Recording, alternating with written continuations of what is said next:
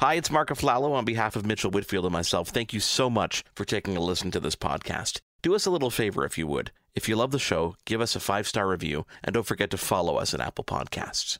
Thank you so much. We appreciate it and we love doing the show for you guys. Without further ado, here's today's episode. Now, back to your tech report. We are back on your tech report. Thank you guys so much for being here. Um, if you want to follow along, it is at your tech report on all our social media. Um, uh, this past week or a couple weeks ago, Collision was a conference that was held virtually this year and features all kind of different tech from all over the world, all kind of cool celebrities and lots of fun stuff. And, and one guy who was extremely persistent in making sure he got my attention with our, was our next guest.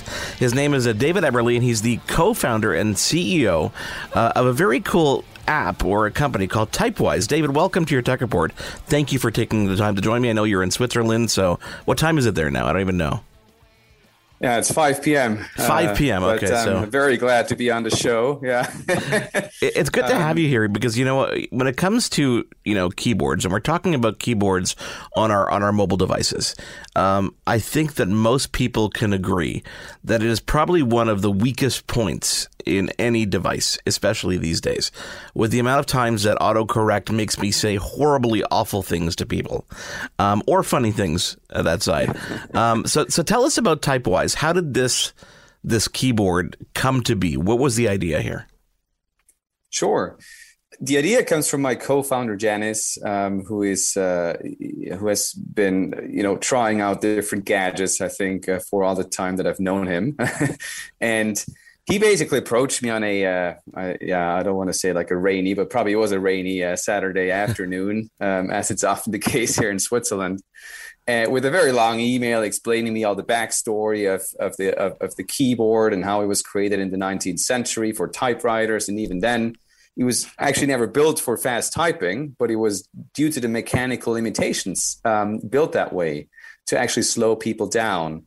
Um, and he was wondering, well, why, uh, you know, when everything is new about a phone with fast pr- processing power and uh, touch screens, that this thing that we use, I think it's about 80 times per day, at least like why, yeah, like why hasn't that changed? And um, he then thought, well, how should a keyboard look like? To it's about fast typing, but it's also about accurate typing. And I think that was the starting point um, of of that journey. How how many iterations did you go through before you released this to market? Um, well, tiny iterations, probably a couple hundred. Oh wow. Um, yeah, um, major iterations.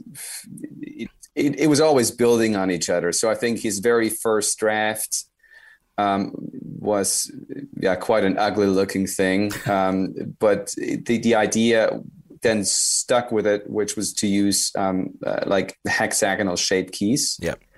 Um, the reason being that those you can basically maximize the distance between each key center um, because they're essentially round um, from from their shape, and our fingerprints are round, and that's how you can make the best use of the available space um, on the touch screen.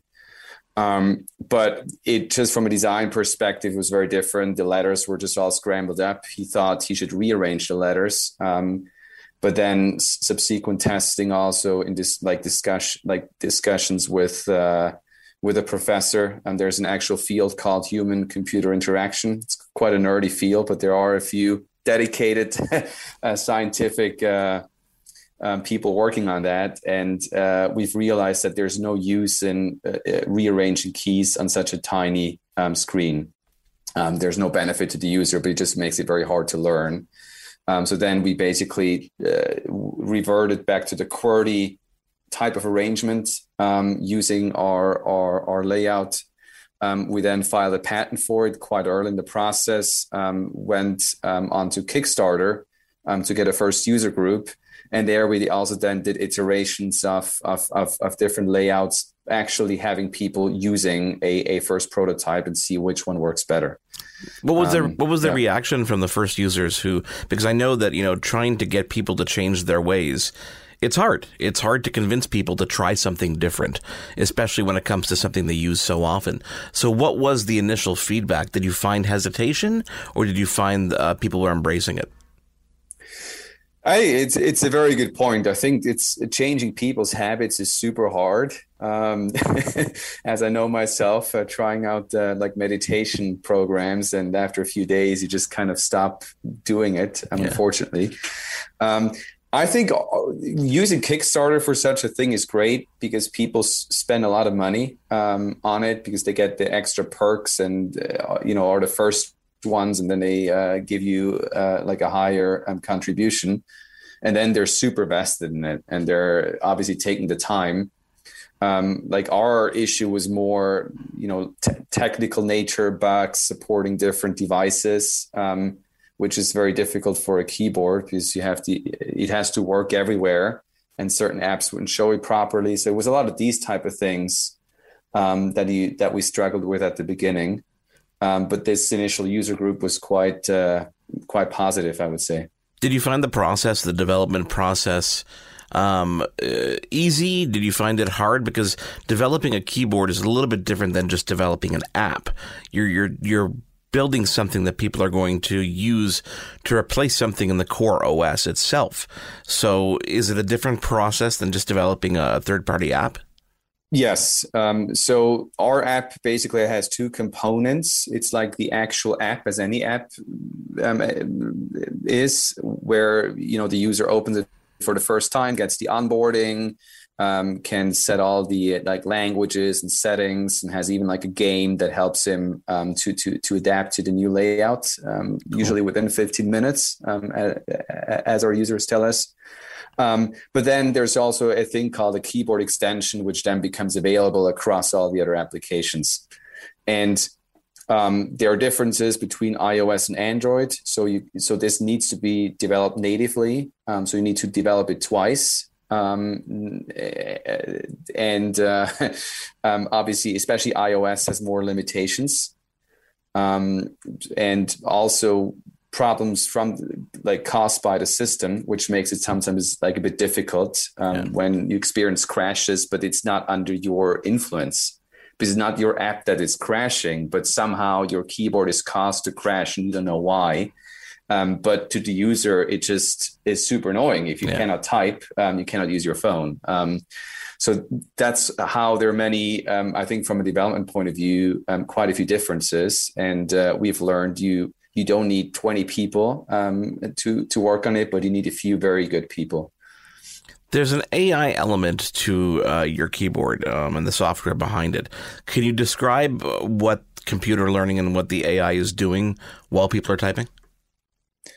Absolutely. So our well, our larger mission is to decode human thoughts. Um, we think that um, a few years um, down the road, it shouldn't be us essentially dictating to the computer how to spell words by type, typing letter by letter. Um, the same goes also for laptop keyboards. Um, we think it's extremely mundane way of interacting with our technology.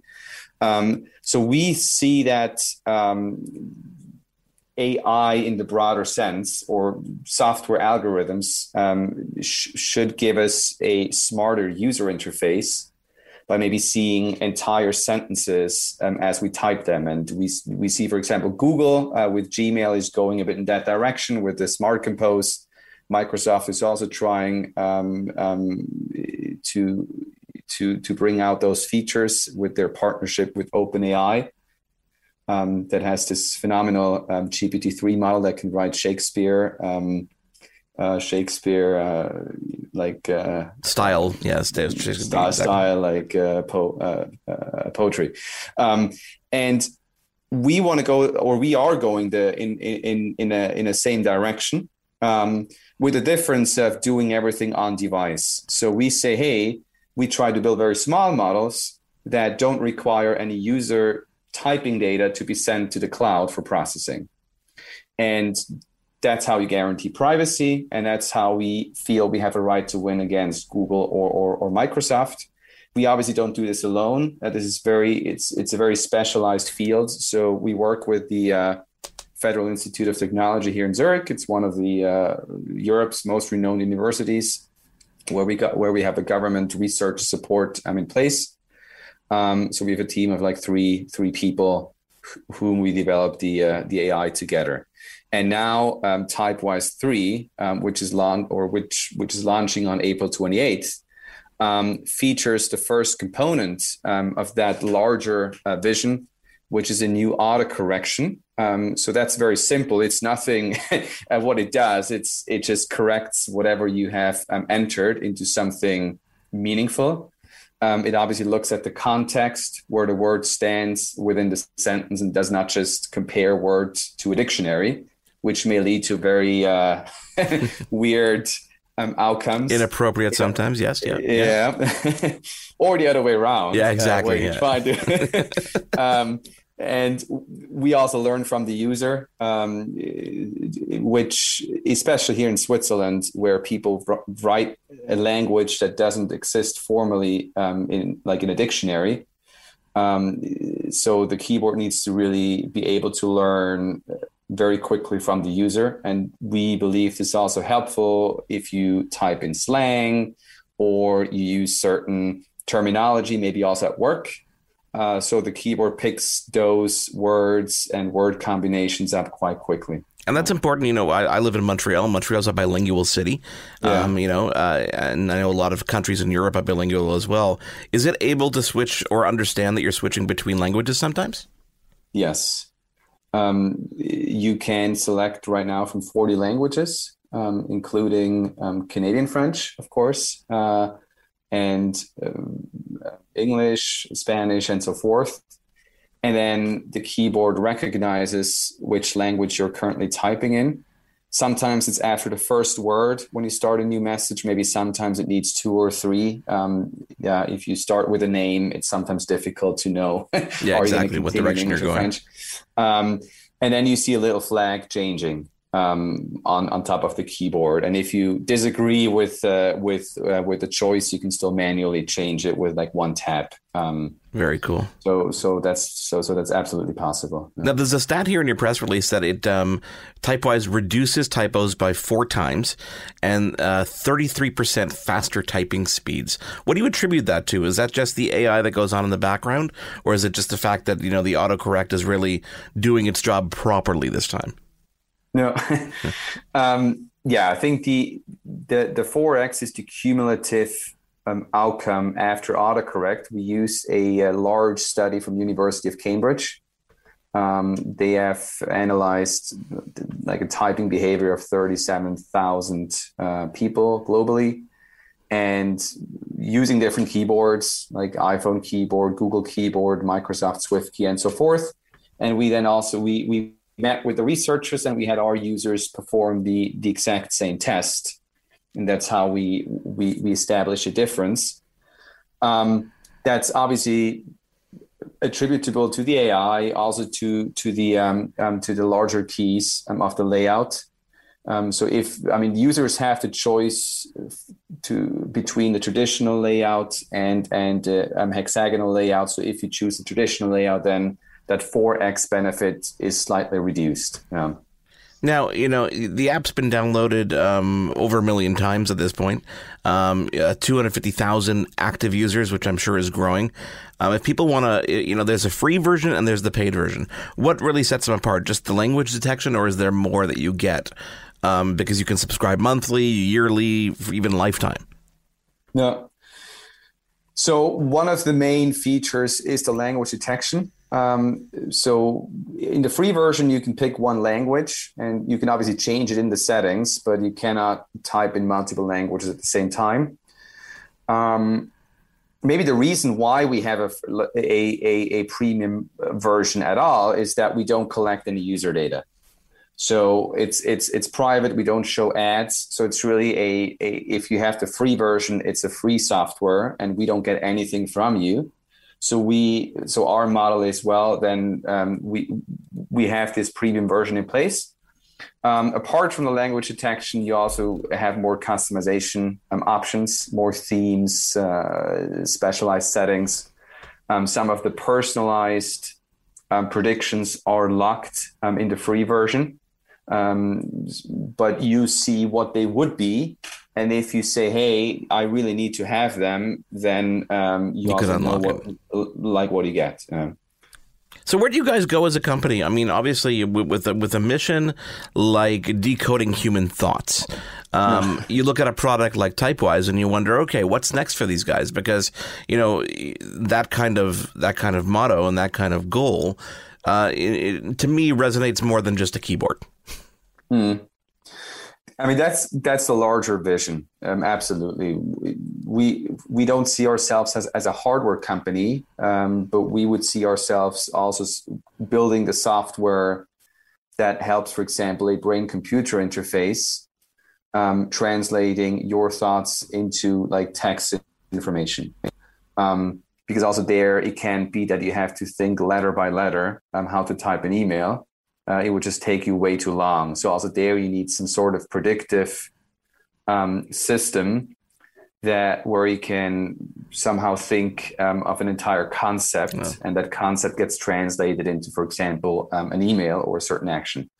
Um, that's obviously a few years down the line. Um, uh, what is more on, on the concrete roadmap, apart from obviously building out the keyboard, um, where we also see um, a lot of uh, potential of turning a keyboard more into a, a productivity hub because you use it across applications and the keyboard has a lot of information that you often have to share manually between applications. So, for example, you're in WhatsApp and you want to create a, a calendar entry um, to invite your, your colleague. You need to switch to a calendar app, create a calendar entry, invite your friend um, set the right time, and that's just very time consuming. Yeah. And the keyboard can directly or could directly um, create a workflow out of WhatsApp um, to create a calendar entry. And that's maybe like a very simple example, but you could expand this to 50 other use cases.